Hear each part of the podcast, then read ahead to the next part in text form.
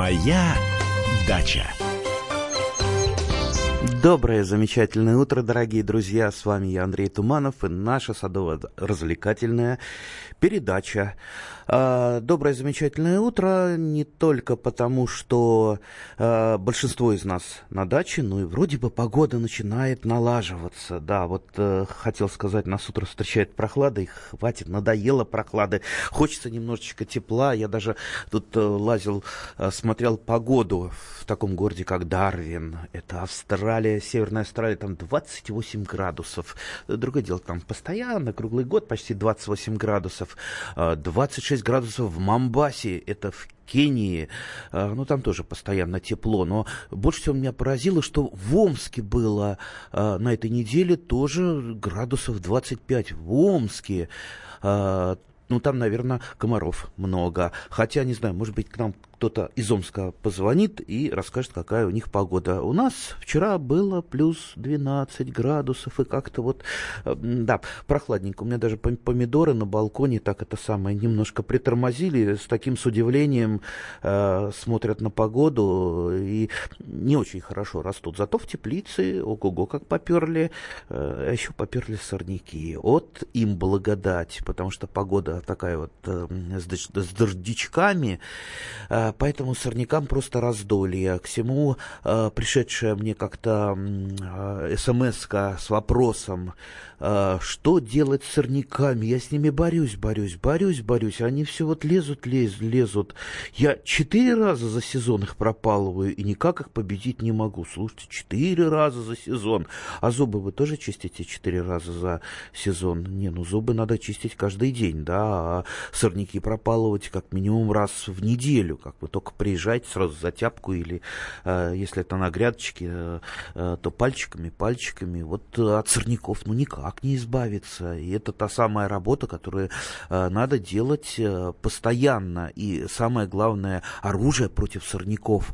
Это не какая-то хитрая тайная таблетка, которую я знаю или не знаю. Это регулярность. Если вы регулярно боретесь с сорняками, тогда у вас и сад чистый, да, и сад чистый. И меньше их всходит, меньше они осеменяют меняются, меньше они э, корни свои распускают, э, и э, более слабые они. То есть э, тяпкой тяп их, и все, и, как правило, они уже там только через неделю, если покажут свой э, свой зеленый кончик, а мы его опять тяпнем. То есть, э, если мы регулярно это делаем, то проблема это снимается. Если э, пытаемся найти какой-то э, простой способ, ну не бывает таких простых способов. Все равно дача, несмотря на то, что я всегда призываю к такому к труду, э, к труду, который приносит удовольствие, но вот э, все-таки есть та самая работа, которую делать э, надо постоянно и регулярно. У нас телефонный звонок. Давайте послушаем Евгения. Здравствуйте, вы откуда, Евгения? Здравствуйте, я из Московской области. Ага. А, я хотела вот какой вопрос задать. А, я только начинаю а, заниматься с овощеводством. И вот у меня в теплице уже э, довольно большие э, томаты, но без э, плодов. Вот э, я слышала, что нужно выщипывать э, пасынки. А вот какие пасынки снизу? У меня их очень много, прям на каждом кусте. Снизу или сверху? То есть какие можно оставить, а какие надо аннулировать? Не подскажете? Начнем с того, э, какие томаты вы посадили, какого типа? А... Это детерминантный, да. полудетерминантный, нет, индетерминантный? Нет, нет, нет. Это, это мне дала моя э, соседка. Она сказала, это очень крупные и очень сладкие. Я понял. Сос- вот. Соседка нантные, да? Ай, да. К сожалению, вы, вы знаете, вот уход индетерминантных томатов, индетерминантные это не, не ограничивающий свой рост. Как правило, они вырастают очень большими. Как правило, они поздние, урожайные.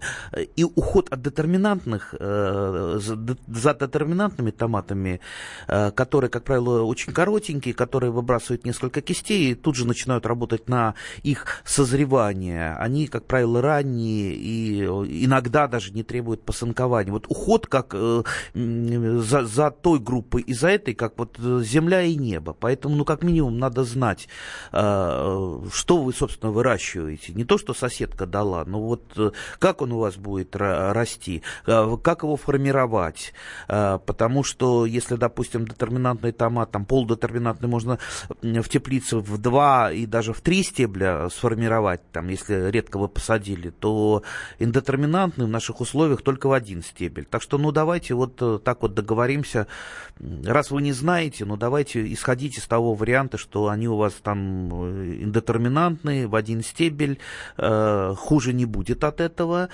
Э, по крайней мере, вы соберете гарантированный урожай. Что такое пасынки? В пазухах листьях, из пазух листьев, э, то есть там, где лист прикрепляется к стеблю, оттуда из этой пазухи э, выходит пасынок. Вот такая вот особенность у томата, который должен быть обязательно выщипнут или выломан. Ну, чаще всего именно так вот, пока он маленький, его ногтями выщипывают, можно ножничками, если вы человек такой а, анти интеллигентный, знаете, я даму одну э, видел, которая работает всегда в перчатках белых и с ножничками. Ну, я человек попроще, я так э, ноготками. Э, лучше всего оставить маленький-маленький пенечек, потому что иногда, если выщипывается под ноль пасынок, э, он там пробуждается почка, и на этом месте опять начинает расти пасынок. Это бывает редко, но бывает. А когда остается пенечек, пасынка никогда, э, никогда пасынок не пойдет.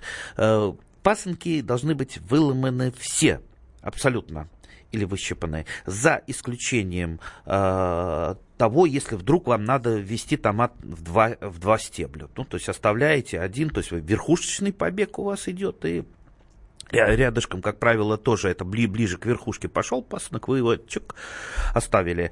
А, ну вот э, в вашем случае, если вы не знаете, что за тип товата, ну тогда я рекомендую ввести все-таки в один стебель, чтобы вы получили гарантированный э, урожай. Так что выщипывайте все по мере их э, возникновения. Иногда, иногда, вот вы пасынками меня навели сразу на целую сумму такой рассуждений. А, вот э, были у меня времена, когда эм, не смог я справиться с возвратными заморозками, у меня померзли э, ну, почти половина помидоров в теплице, а страховой запас я уже раздал добрым друзьям. Назад брать, сами понимаете, уже никак. А, так вот, и э, я просто в то время уезжал, меня не было в стране. Вот я приезжаю, у меня половина померзшая, а то, что не померзшее, оно образовало э, много пасынков, и достаточно они уже крупные.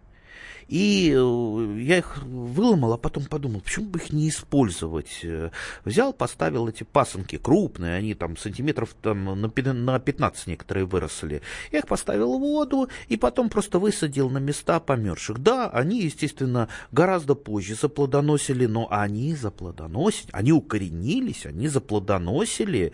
Э, так что, ну, я там постарался уберечь максимально от фитофторы свои томаты. Получил, ну, небольшой урожай, но все-таки урожай, э, самое главное, земля не простаивала, работала, и самое главное, э, все-таки был э, урожай. Так что удачи, счастья с томатами. Томат одна из самых, пожалуй, любимых в России культур, огурцы и томаты.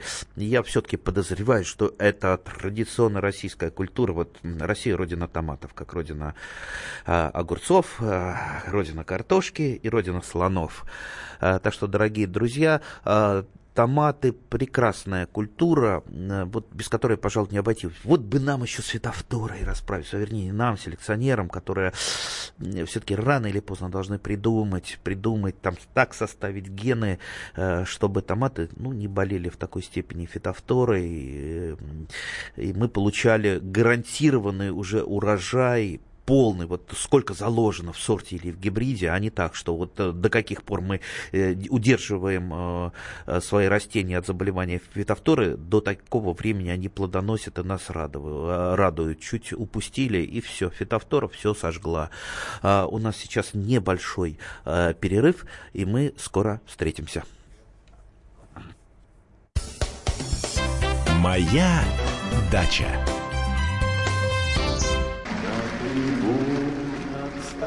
Прекращаю свою деятельность на посту президента СССР. А и на небе тучи. Илья Ковальчук!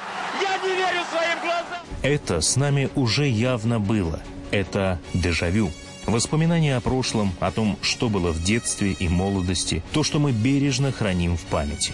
Программу «Дежавю» слушайте по будням с 11 вечера по московскому времени. Моя дача. А мы продолжаем нашу садово-огородную передачу. С вами по-прежнему я, Андрей Туманов. Я назову эфирные номера телефона 8 800 200 ровно 9702. Это студийный номер телефона для звонков. Звоните, рассказывайте, какие у вас проблемы и какие у вас достижения. Хотелось бы больше, конечно, о достижениях узнать. WhatsApp и Viber 8 967 200 ровно 9702. Пишите, у нас есть несколько вопросов на э, WhatsApp. Э, абрикос северный триумф сажаем второй год, саженцы двухлетки зимой замерзают, что делать, чем утеплять. Uh, у меня как раз uh, северный триумф растет уже несколько лет, uh, очень хороший абрикос, он достаточно зимостойкий для Московской области. Это, кстати, один из абрикосов из той самой серии продвинутых на север абрикосов. Их сейчас, ну, штук, наверное, 20 сортов. Вот я пробовал монастырский э, выращивать Алеш, Алеша э, и Триумф Северный. Э, значит, они не замерзают, скорее всего. Вернее, проблема не в этом. Дело в том, что, как и большинство косточковых, они поражаются достаточно сильным манилиозом, Манилиоз – это та самая вот грибная болезнь, которая сейчас наводит такой беспорядок на наши э, косточковые, семечковые. А, э, очень сильно вишню поражает, вишню обыкновенную, вишню войлочную, а, луизианию, миндаль махровый, а, декоративный и алучу, алучу гибридную, э, некоторые виды слив, э, ну вот в частности и абрикосы. А, но на абрикосах э, поражение манилезом не выглядит как поражение на вишне, то есть там не усыхают побеги, вернее они не усыхают сразу, просто не начинают усыхать сразу после цветения. Там в основном на ветках проявляются такие трещинки и начинается камень течения. А, то есть такие ветки лучше вырезать э, с местами камеди течения, если это уже на каких-то крупных э, ветвях, лучше всего э, ну, вот так, так вот ножичком выскребать эти места поражения, всю некрозную ткань. Я обычно после этого замазываю щавелем очень хорошо, такие места он дезинфицирует, и потом садовым варом. Ну а профилактика манилиоза это, как, это ранневесеннее опрыскивание фунгицидами. Самый известный, э, как известно, фунгицид это бордовская смесь. Можете выбрать что-то другое для нас, любителей, разрешенное. То есть до цветения и после цветения. Если мы сделаем профилактику, да и не каждый, кстати, год можно это, обязательно это делать. Ну, хотя бы вот, чтобы задавить споры болезней. Ну, и смотреть, чтобы у соседей было. Э, они тоже как-то вот боролись с, моим, с манилиозом. Дело в том, что манилиоз, он очень сильно э, снижает зимостойкость. То есть вот э, поразилось растение грибным э, заболеванием, будь то манилиоз, будь то парша на яблонях, и бац, там зима не такая э, и суровая, а, раст, растение замерзают и потом усыхают. Скорее всего, вот это вот происходит. То есть, в принципе, триумф северный, он к нашим условиям приспособлен, он районирован в Московской области, так что вот все-таки искать проблему надо в болезнях. А болезни сейчас, к сожалению, в том числе и из-за нас, из-за любителей, которые таскают растения там, из региона в регион, меняются с друг другом и не занимаются комплексной борьбой с болезнями. А, без комплексной борьбы и без э, борьбы э, совместной с соседями же, с вашими, э, просто не, нельзя не победить эти болезни. У нас телефонный звонок. Лариса Ивановна, здравствуйте. Здравствуйте. Я могу поделиться опытом э, борьбы с сорняками. Давайте, с удовольствием. Э, эту борьбу надо начинать с осени. Я э, пашу огород с осени и грядки делаю с осени. Вот. И весной, когда уже э, надо делать сев, я перед тем, как посеять, грядку пропалываю сплошняком. Есть там сорняк, нету сорняка. Я его э, сплошняком пропалываю грядку. А потом делаю бороздки и сею. Вот. И таким образом, э, э, когда у меня на грядке у меня сорняков практически не бывает. Потому что э, вот эти все, э, ну, пред, предварительная спашка и предварительная прополка – она как бы уже зародыши этих сорняков, которые там начали прорастать, уничтожается. Вот. И по бороздкам э, я ставлю такие колышки э, напротив каждой бороздки. И потому что часто бывает так, что вот, например, укроп, петрушка, морковка, у них э, срок схожести примерно 20 дней, а сорняки могут прорасти раньше. И я эту э, э между бороздками э, пропалываю э, раньше, чем зашла морковка там или петрушка. Вот. И поэтому нужны колышки, чтобы не сполоть э, посевы. Таким образом, э, у меня потом в течение лета сорняков, можно сказать, что не бывает. И еще по поилкам я ложу э, э, или сено там, или солому, или... Э, э Мульчируете, ну, да? сорняки, да, по, в поилках. Вот. Э, и, в поилках сорняки не растут э, практически, потому что э, они там под этой травой или там чем, сеном, соломой, вот, они не, про, не успевают на прорастели. Ну и, короче говоря, вот у меня практически, я не, не полю потом сорняки в течение года, ой, этого лета, а просто рыхлю грядку, вот между растениями.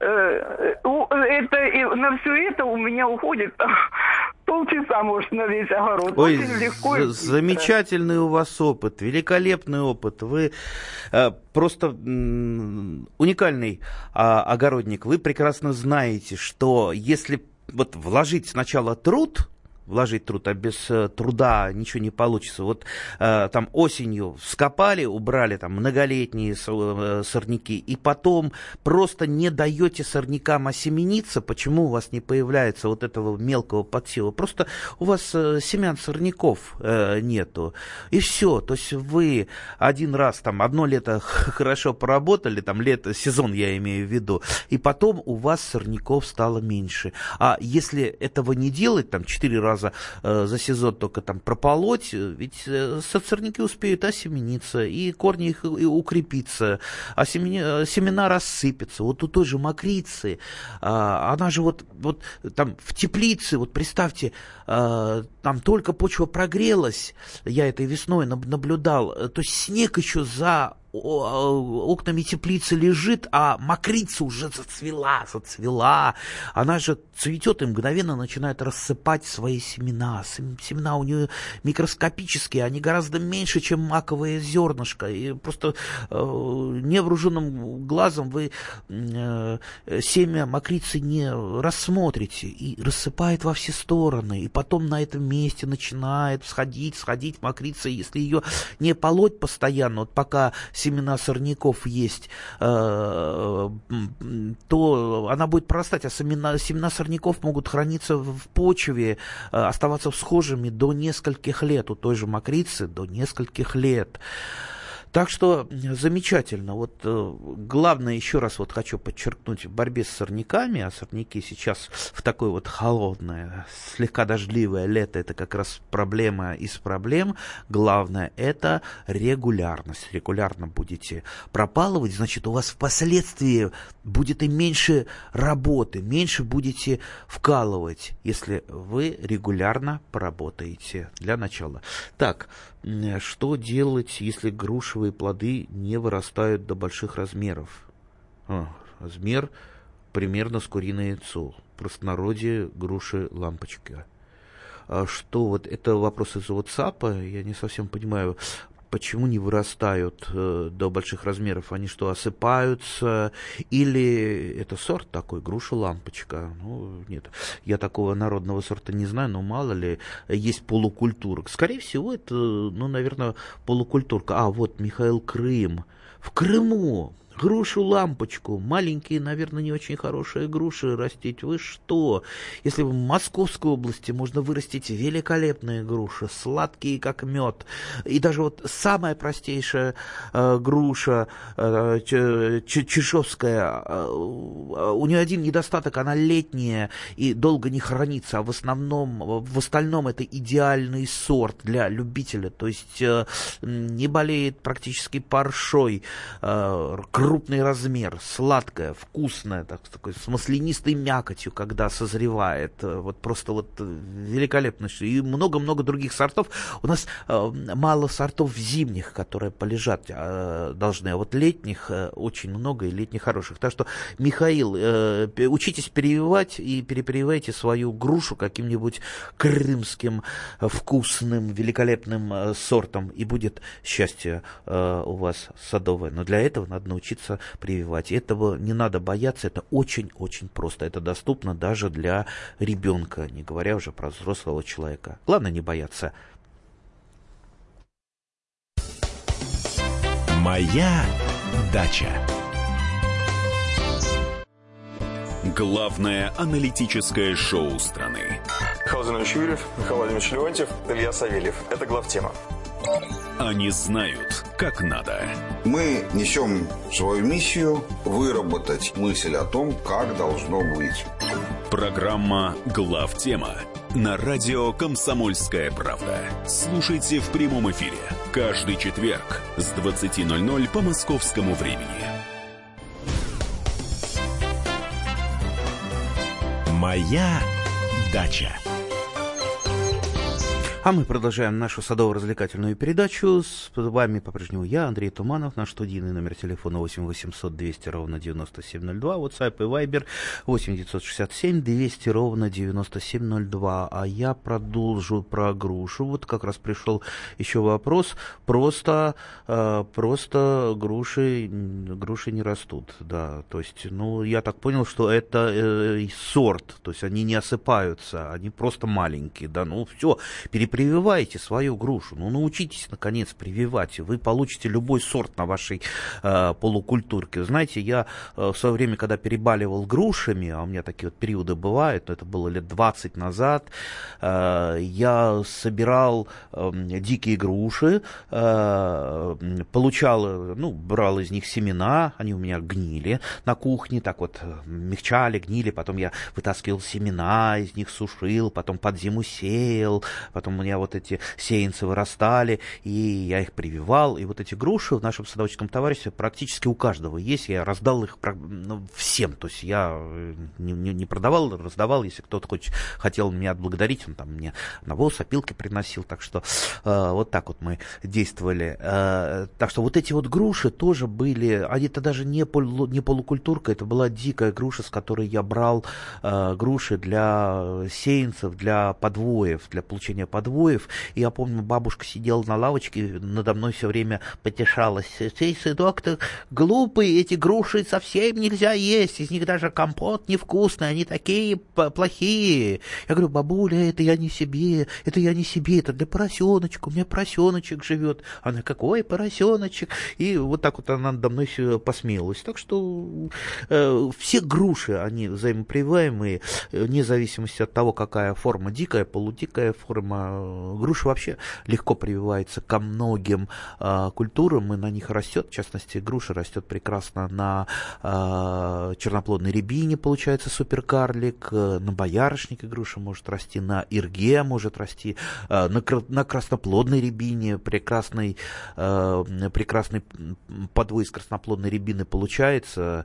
Э, так что экспериментируйте, с грушами интересно. Груша, она, эм, вот в отличие от яблони, она менее капризна, она не э, впадает в периодичность плодоношения. В общем, груша штука идеальная, вот только бы побольше. Обращаюсь сейчас к селекционерам всей страны. Э, селекционеры всей страны, дайте, дайте нам побольше зимних сортов, потому что вот я выращиваю белорусское позднее, и вот она лежит, и лежит мальвина зимняя.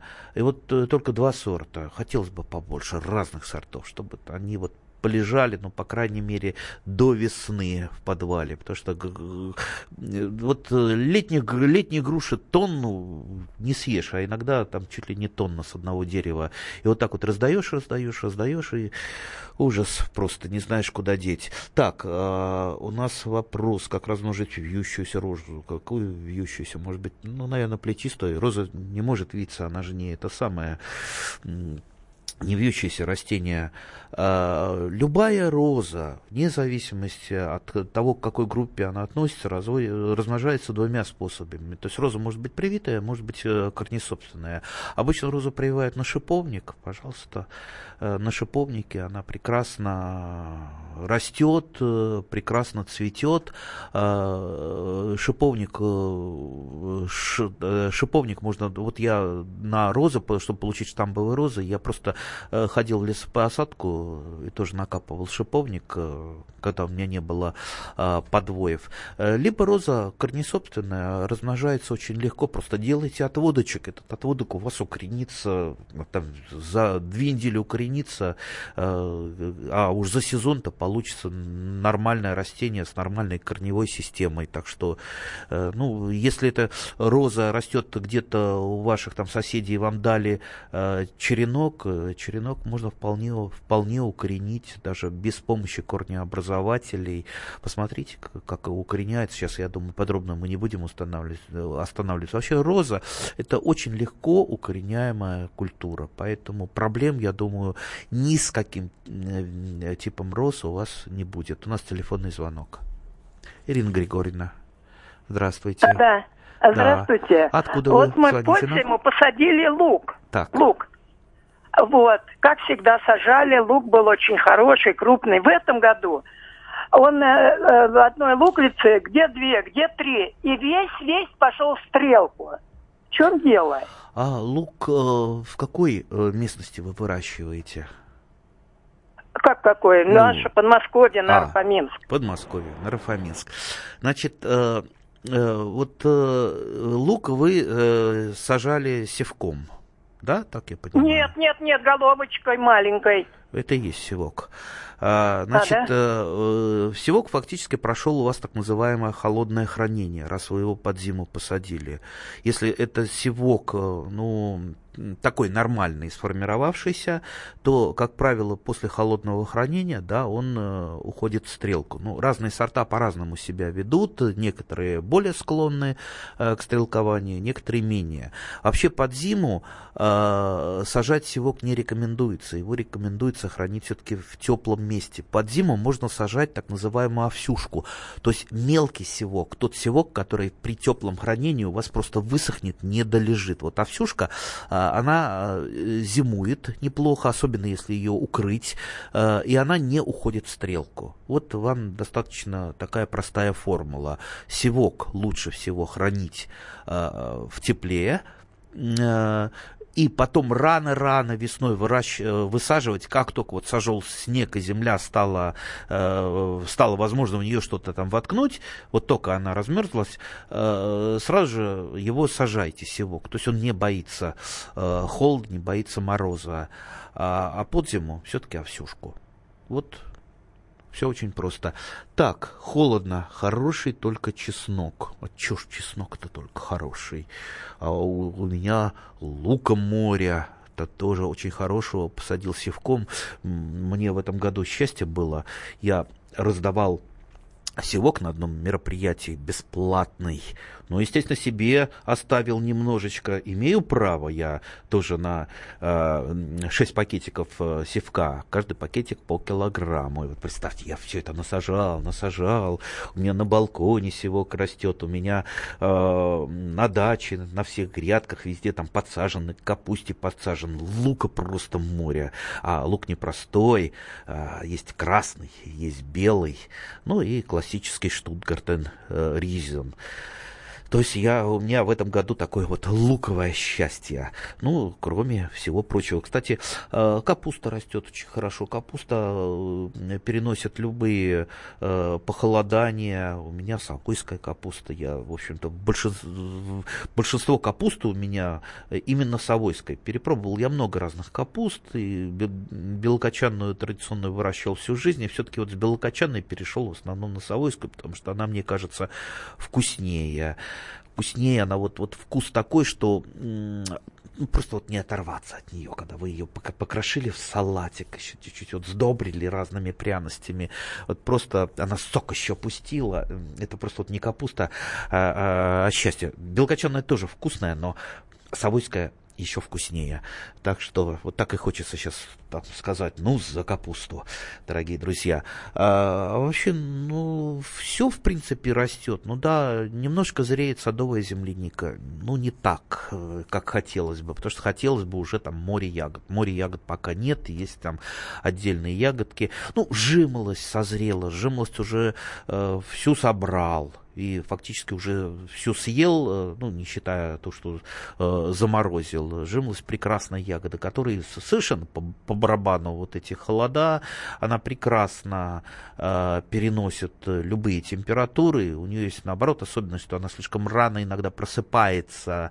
Э, у меня были случаи, что вообще в феврале жимолость съедобная начинала э, пытаться зацвести в феврале. Февральские оттепели были несколько лет назад, и в феврале она пыталась, пыталась зацвести. Ничего страшного в этом нет. Э, но, естественно, э, куст ослабевает очень сильно от такого раннего, от просыпания. А, поэтому я стал его просто забрасывать снегом. Под снегом ему оттепели не страшны. Так, у нас еще вопрос такой. Эм, так, опять из Крыма от Михаила. Листья калины э, превратились в сплошную сеточку, остались только прожилки. Явных вредителей не видно. Что это такое, как спасти дерево? Ну, наверное, куст все-таки не дерево, Михаил. А, э, это калиновый листоед традиционно известный вредный вредитель. Вот э, вреднее на колени больше никого нет. Э, действительно, объедает листья в чистую. А, значит, с калиновым листоедом как бороться? Вот как вы говорите, его не видно? Ну, это, это гусеницы, посмотрите. Там, если на, на чуть недоеденных листьях гусеницы сидят. Можно эти гусеницы э, просто, ну, что называется, пальчиками поснимать, если у вас это один куст.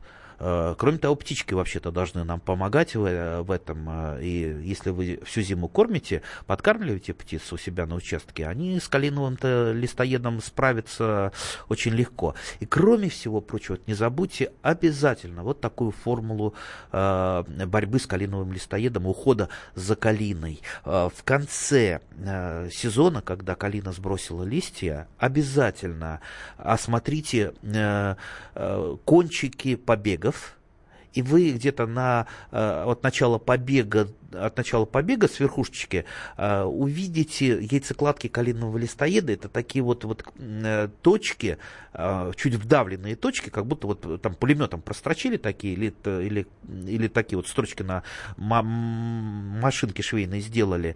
Вот это они, это яйцекладки калинового листоеда. И ясно, что весной из этого из этих яйцекладок отродится тот самый калиновый листоед, который съест у вас все листья. Поэтому э, у калины надо всегда вырезать осенью кончики ветвей, пораженных калиновым листоедом. Ну, даже если они не поражены, калина, в принципе, единственное э, за нее уход это прореживающая обрезка. Ну вот э, пусть у вас будет это ежегодная прореживающая обрезка. То есть, если вы обрезали эти ветки, то практически, практически у вас его не будет. Будут а, там отдельные гуси гусеницы, с которыми легко очень справиться э, ручным сбором. Ну а сейчас вы можете любым инсектицидом, разрешенным для нас, любителей, обработать вашу калину. Ну вот, собственно, и все. С калиной достаточно легко справиться. Вернее, с калиновым листоедом. Добрый день. Красная смородина в Подмосковье цвела прекрасно. Но сейчас часть уже сформированных ягод исчезла. Э, листья объеденные.